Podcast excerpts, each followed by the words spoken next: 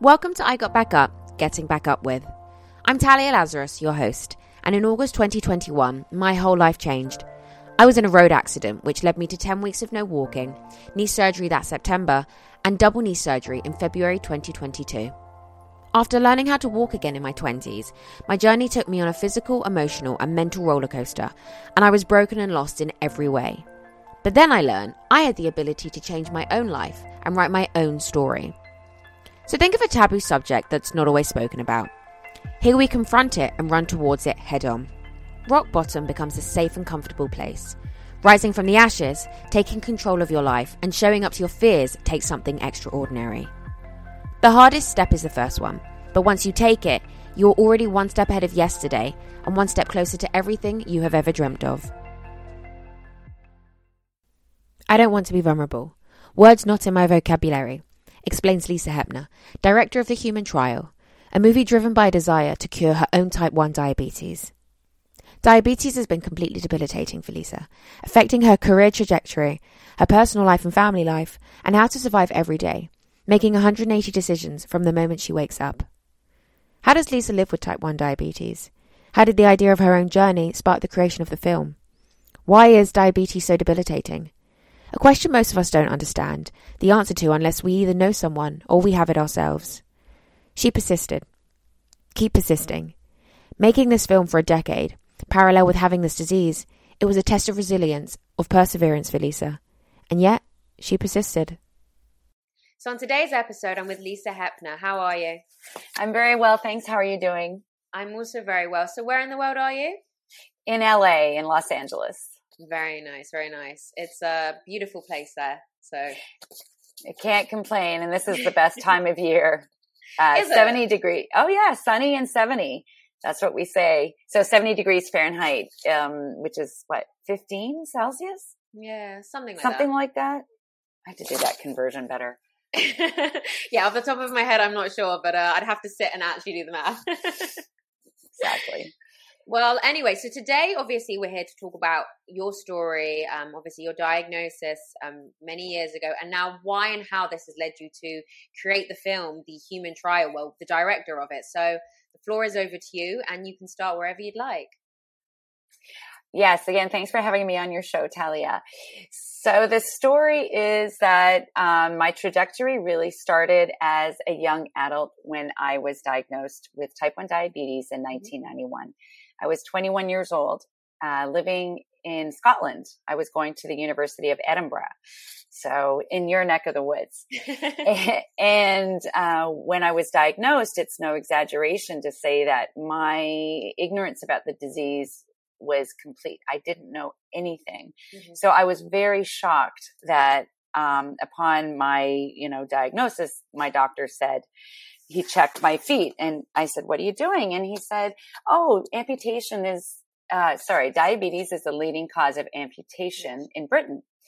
So I was like, oh, welcome. I was like, welcome to this club I didn't want to be a member of and took my first uh, shot of insulin within, you know, 10 minutes of my diagnosis. And, um, I didn't understand what the long term complications would be or what the short term complications of taking insulin would be. Yeah. Um, and I'm a pretty positive person and athletic. And so I was like, I got this, you know, but mm-hmm. I didn't have it. I didn't have it at all.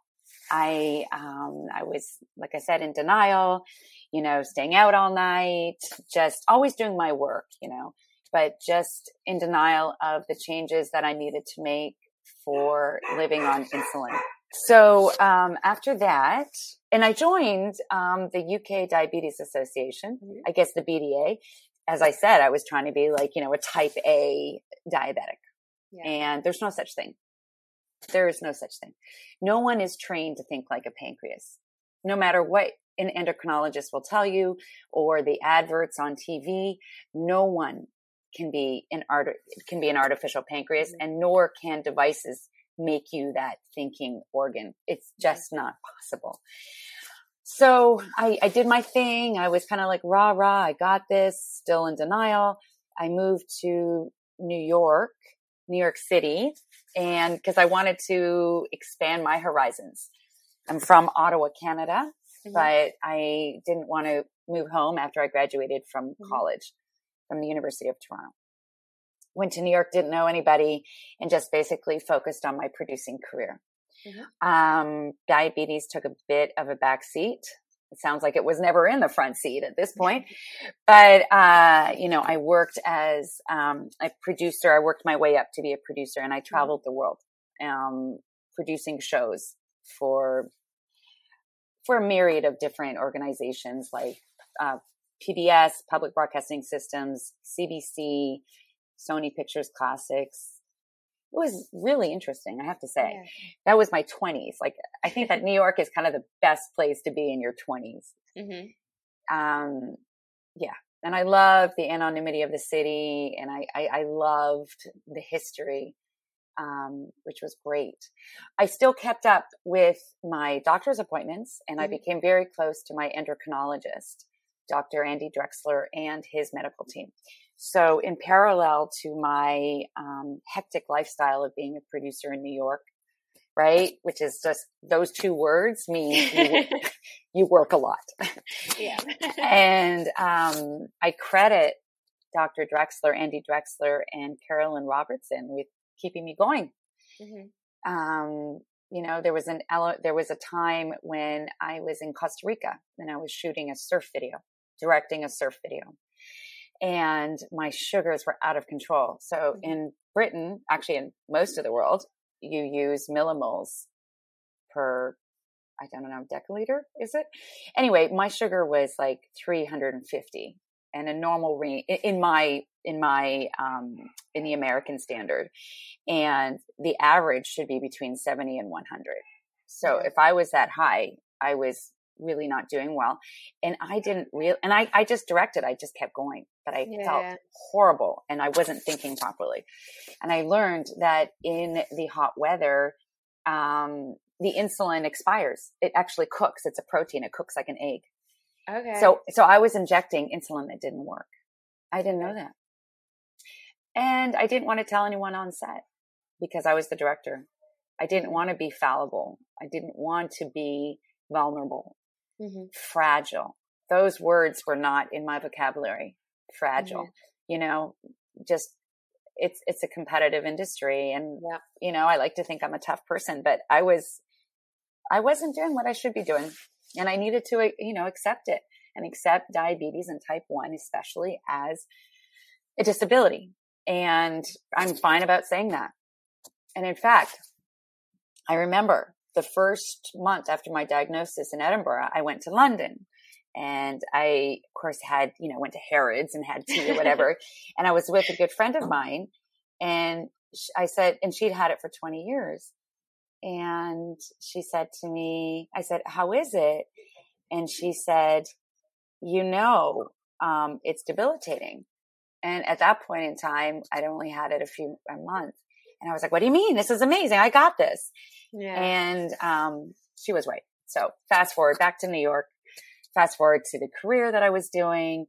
And I eventually started working for Hollywood directors who mm-hmm. were, as I call it, slumming it in documentaries. And that's not fair. That's not fair. They were, they were good people and they just, they, they were passionate about yeah, telling yeah. all people's stories, unscripted and scripted. So I worked with uh, Jonathan Demme, a mm-hmm. director mm-hmm. who's no longer with us, and um, you might know him from Silence of the Lambs or Philadelphia. He does a lot of music docs. He did. So I, I worked with him, and it was so intense. It was so intense. I called it being a part of the mafia. Like when you join him, he's like Tony Soprano, right? And it's like your life is his life. And so I blew off all my doctor's appointments. Yeah. Because I was like, I need to make this documentary and produce it for him. Um, so then, you know, it, it went well, my year with him, and then he offered me a, a job producing on a film called Rachel Getting Married. And I said no.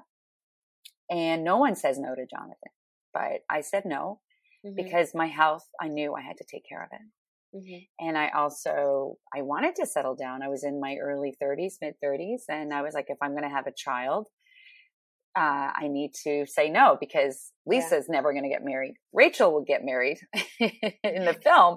Me, I'll never get married.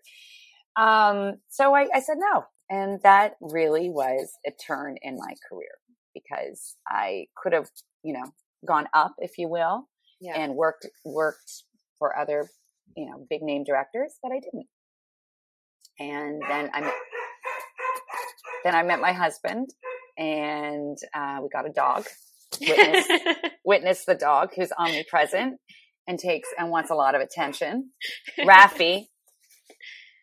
Um, and then uh, we then moved to LA, and mm-hmm. because of my new commitment to my health and to wanting to have a child, which is challenging when you have a metabolic disorder like mm-hmm. type 1, I started a company with my husband so I could be in charge of my own hours.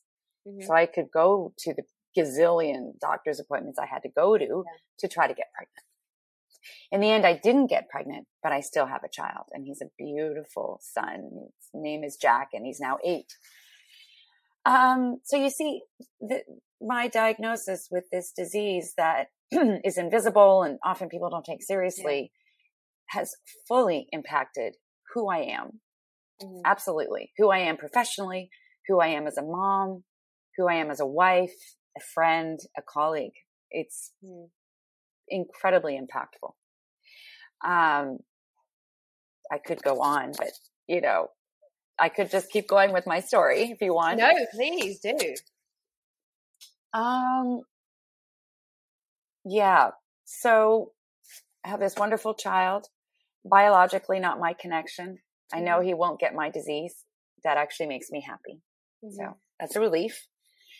Um, what led us to making the film, The Human Trial? So, mm-hmm. because this disease is always in your face, like right now, like even before the podcast, I was like, I think I'm having a low blood sugar.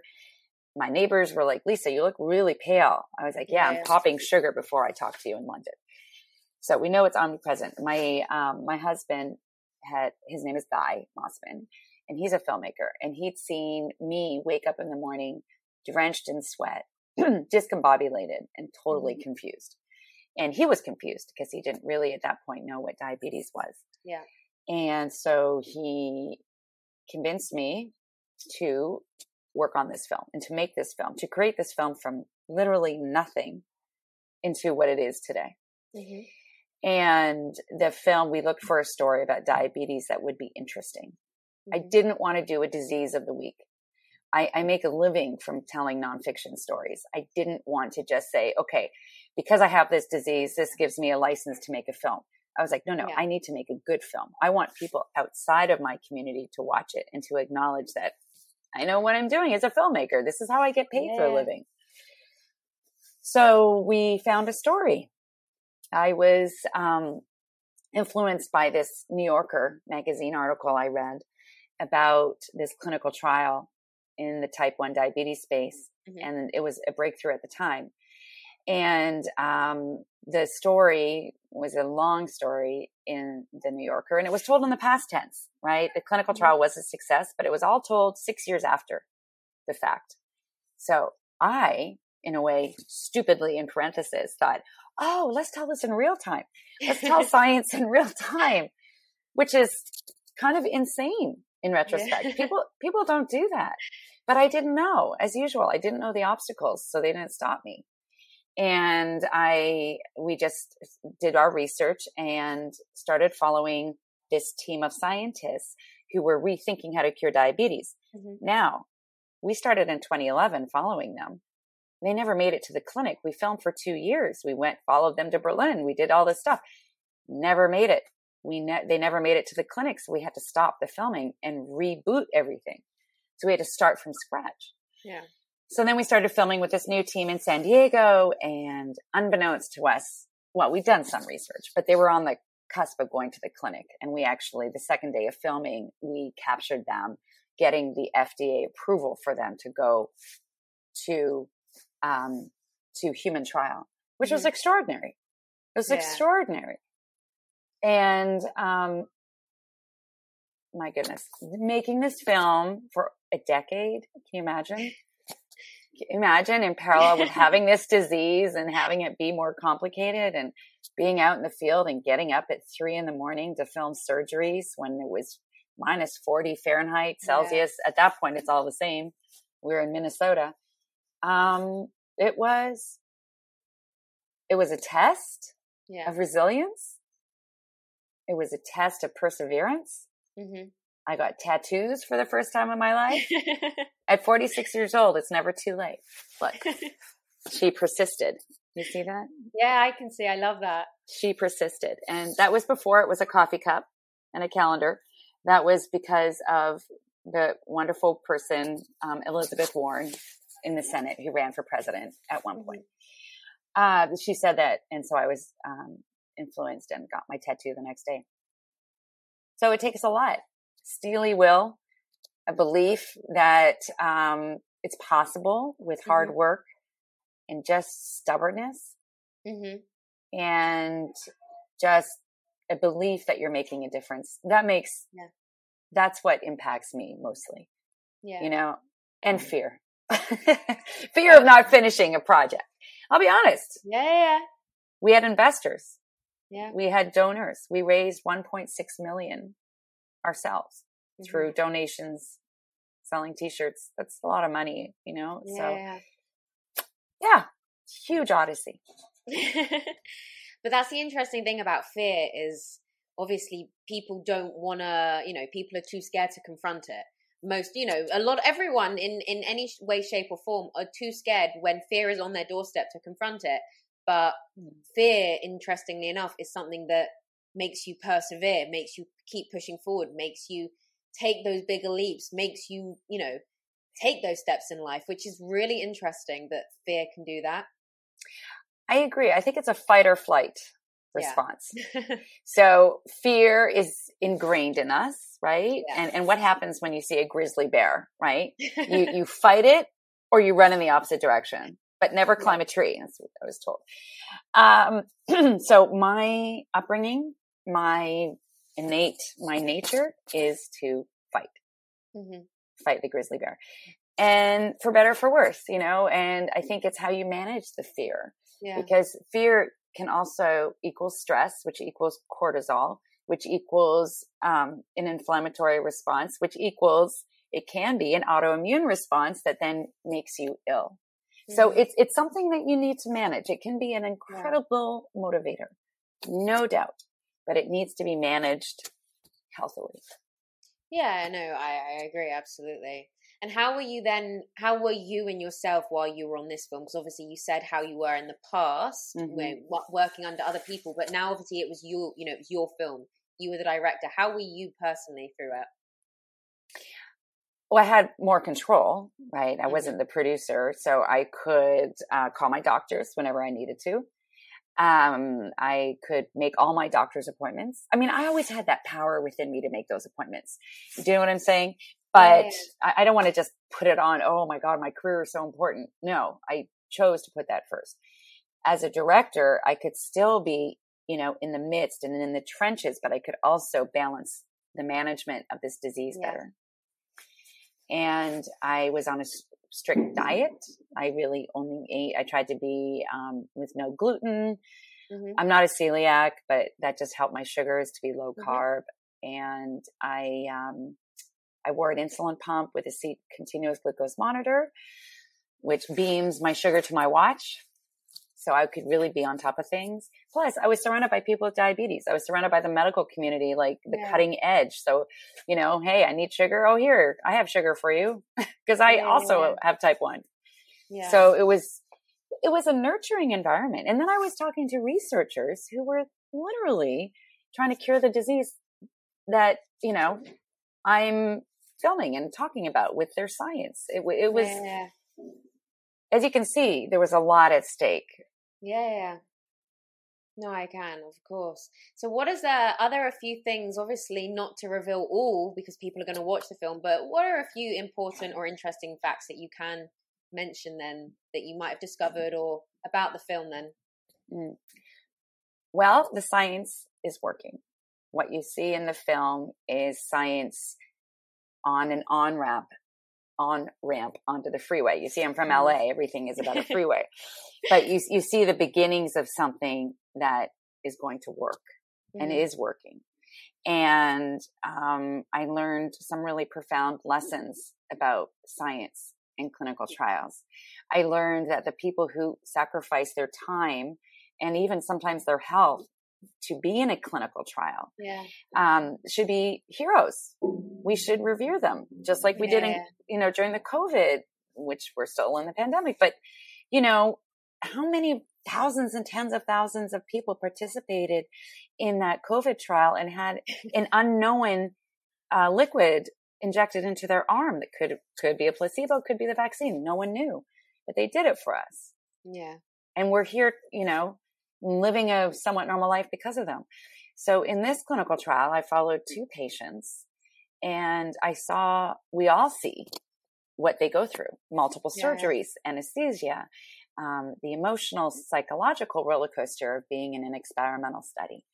So I learned that we need to honor not only the science that researchers are working on, often tirelessly and anonymously in these mm-hmm. labs, yeah. but we need to really honor and respect those who go into the clinical trial. Yeah. Yeah, no, I uh no, I agree because obviously, you know, they're they're putting their lives, you know, at stake and they're they're the ones that are going through it all, of course. And you know, like you said, they're the people that are moving forward and stepping forward to say, I'm gonna, you know, be the person that is going to help this. And you're right, they're putting something or they're being operated on things that aren't necessarily, you know, definitely going to work. So it's a, that's a brave, very brave thing to do. Exactly. And, you know, some clinical trials, you just test a pill for a headache. Yeah. Right. I still respect people who do that. Yes. no, right? absolutely. Yeah. Yeah, absolutely. And then obviously, I just wanted to ask you were saying obviously before that type 1 diabetes is uh, debilitating, and you've explained kind of in a few different ways how it took your life into different, you know, paths that you necessarily you know, weren't expecting. But how do you, how, how is it debilitating to somebody that doesn't necessarily know? Just to survive every day, I make 180 decisions. I may not even be aware of them. Some I'm very aware of, mm-hmm. like this morning with my hypoglycemic episode before this podcast. Mm-hmm. Some I just, you know, organically have manifested themselves in my psyche. Mm-hmm. Um, the mental and physical toll of minute by minute looking after this disease is exhausting. Yeah. Expensive. Doesn't matter that I'm in the US, the NHS, it's expensive to all the taxpayers in Britain. Um, it is debilitating in the short term because my hypoglycemia, my my attack, as I call it, or just mm-hmm. episode, um, if I hadn't treated it, it can lead to um, unconsciousness and even death. We don't want to get there, but people do. People do die from the low blood sugars, and they often pass away in the night. It's mm-hmm. called dead in bed syndrome. Then the long term complications of this disease: uh, kidney failure, blindness, amputation. Um, we are five times as likely to have a heart attack, a stroke, five times as likely. Mm-hmm. Uh, Alzheimer's, we're living longer so they can find out what's going on. So they now know there's a connection with diabetes and Alzheimer's. And in some circles, they call it type 3 diabetes is Alzheimer's. I don't want to, this is so interesting when I talk about the debilitation of this disease. Mm-hmm. And I know you, you know, your viewers might write in and say, Oh, my kid just ran the marathon and, you know, and good for them and, and stay healthy and stay positive. Yeah, yeah. At the same time, it behooves us, those who live with this disease, to be honest because no one's going to cure a disease that looks so healthy and manageable. And remember who is giving us that information and that messaging. It's normally big pharma that's selling us products. Yeah. Right? Put on this and you can climb Mount Kilimanjaro.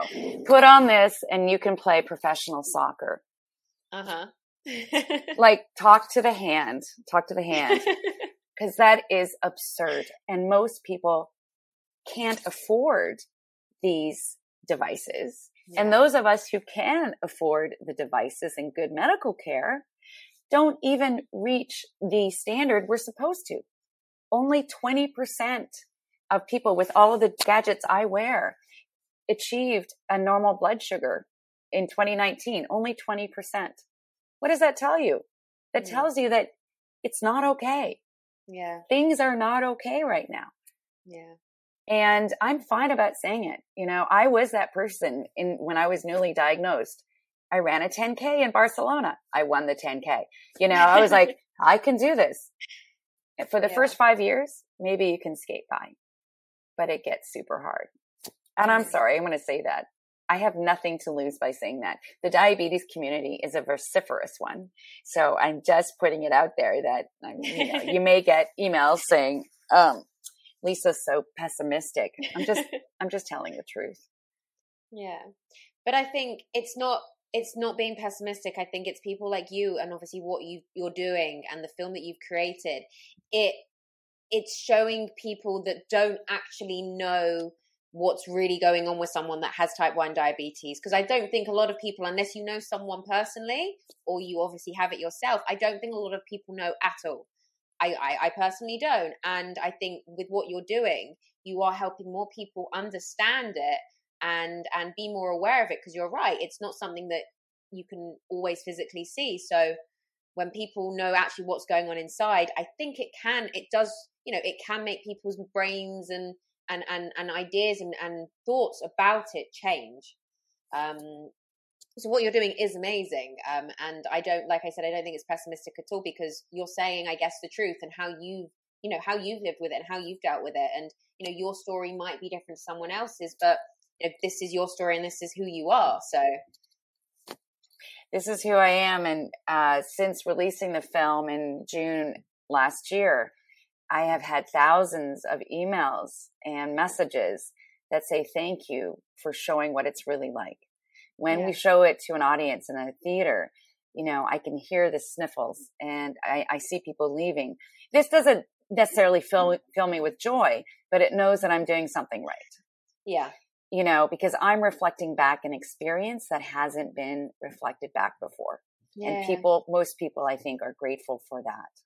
Yeah and I just want to say something about type 2 diabetes because this is yeah. important to me. I think we like we vilify people who have type 2 diabetes, which is meaning that your body can't absorb insulin well. So mm-hmm. you take tablets or you go on a diet or you exercise to control your blood sugar and make your beta cells happier and able to, um, you know, manage your blood sugar. Mm-hmm. Type 2 diabetes, the long-term complications are the same. It's an and it's an epidemic. The long term complications of type one and type two diabetes are the same. Mm-hmm. And it is a crappy disease no matter what, whichever form you have. So I would encourage your listeners not to blame people who have type 2 diabetes. Yeah. It's, you know, nobody wants to live with this disease. And God bless you. You lose your 40 pounds and you don't have to be on metformin. Good. That's really good. You owned that. Good for you. But for those who don't have maybe the resources for the really healthy food, like in the US, don't blame them because they're going to end up having an amputation in the mm-hmm. hospital. I won't rattle off stats, but they're bad. Yeah. And just like we, we don't, I, you know what I think? I think it's like people who get lung cancer and people say, oh, well, you're a smoker. You deserved it. When at that point, maybe it had nothing to do with smoking, but yeah. we need to be more accepting, just a little more empathetic. Yeah. We'll all be better for it. yeah, no, absolutely. I think that's the thing is you're right. It's it's however you live your life and whatever unfortunately, you know, may or may not happen. Yeah, it's, it's just because someone gets XYZ, don't then say, well, you did XYZ to make it happen. Um, so yeah, no, it's it's it is. It's just being more accepting, and you know, people live their lives how they want to live their life. Um, some people want to change things and can't for whatever reason. They actually can't. Um, physically, mentally, emotionally, how they can't, and so that's when I think it. You're right. You have to just accept, you know, people for who they are and what they're going through because it's not an easy ride, especially for not everyone out there. Absolutely, you just encapsulated it. Yeah. So, and I obviously just wanted to also say then, you know, mentally, I can obviously see how this took a, you know, how this was for you, but you know, in your own words, how you know how has it been with everything, especially from you know the last thirty years? Hmm. Tuffy, tough question. I, I, I think right now, today, and I, I can mm-hmm. answer you in present tense. Yeah, pretty good. You know, film released. Um, we were at one point a contender for an Oscar on the long list. The long list. So we still the list. still the list. So we didn't get to the you know the, the the five that were chosen eventually but it's a good place to be yeah and um I guess more importantly than just sort of that validation is the fact that we are showing it at the United Nations. We're going to, mm-hmm. the film, we're speaking to the International Diabetes Federation and working with the WHO that just mm-hmm. started a new division just on diabetes.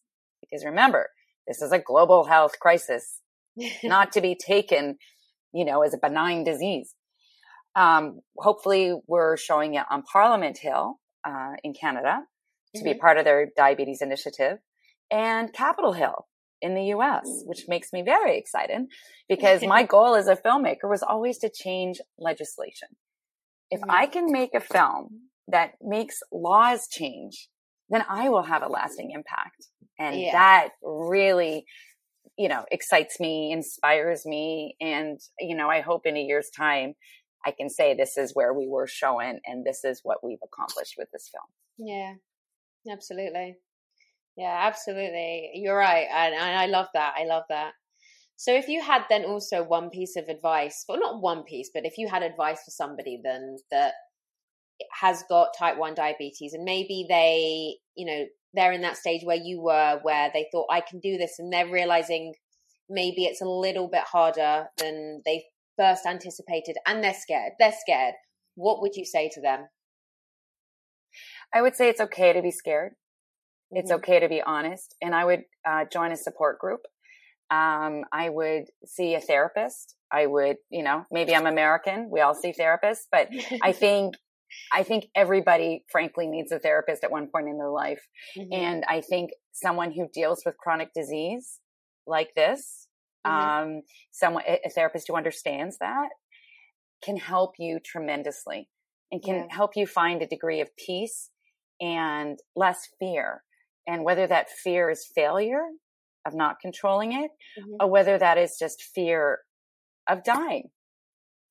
It's mm-hmm. okay and and reach out there are a lot of great people and organizations that want to help you yeah. you don't you don't have to go at it alone yeah and i think that's uh that's like a generic message also i think for everybody whatever they're going through is you don't have to go through it alone um, you know your either your support network or even if it's not the people that are surrounding you maybe if it is people online or people very far away but you don't have to go through whatever it is that you're going through alone and i think it's a really important message like you just said to to let people understand that and, and just to know that because um, i think like you know when you are going through whatever it is it's one of the loneliest experiences ever but there are people that are willing with an open with open arms and an offering hand to help even if it's just to help you over that ladder that day it's you know and i think people underestimate that a lot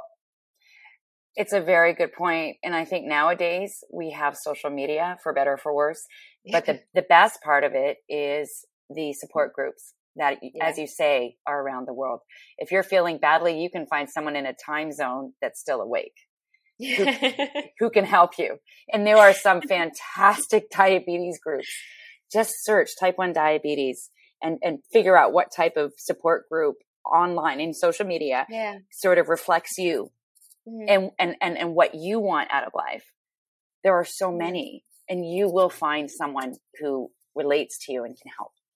Yeah, definitely, definitely. So where can people watch the film? So this is very exciting. We've been released globally. Mm-hmm. So you can watch it in the UK on Prime, Amazon Prime. Mm-hmm. Uh, that's probably the easiest place. And then uh, on our website, we have um, a watch tab, thehumantrial.com forward slash watch, and it will tell you what platforms are available in your country. Perfect. Amazing. Is there anything else that you'd like to share today then? I think that's great. I, I, really appreciate what you do. And I hope you, you know, have a loyal following and it keeps getting bigger because your messaging is really important. Thank you. Thank you. I really appreciate that. It's been an absolute pleasure to have you on today. And I've loved hearing, I mean, I've loved hearing your whole story. And I love hearing how, how something you've been through and obviously are still going through, but how what's happened has then made you, you know, and then you've combined your career as well into then producing this amazing film. So I think that's amazing. Thank you. Wait, where, where's my thing? She persisted. exactly. I think that's, a, but that's a really important message as well is to, to just persist in whatever life throws at you, to mm-hmm. just keep persisting because you will get there. And you know what? You won't even get there. You'll get greater and beyond. Yes, I agree. 1000%. well, perfect. Thank you very much. Thank you, Talia. Thank you for joining me, Lisa. So, this week, understand what motivates you. It might be different to those around you, but what keeps you persisting? Thank you for listening. I look forward to seeing you next time.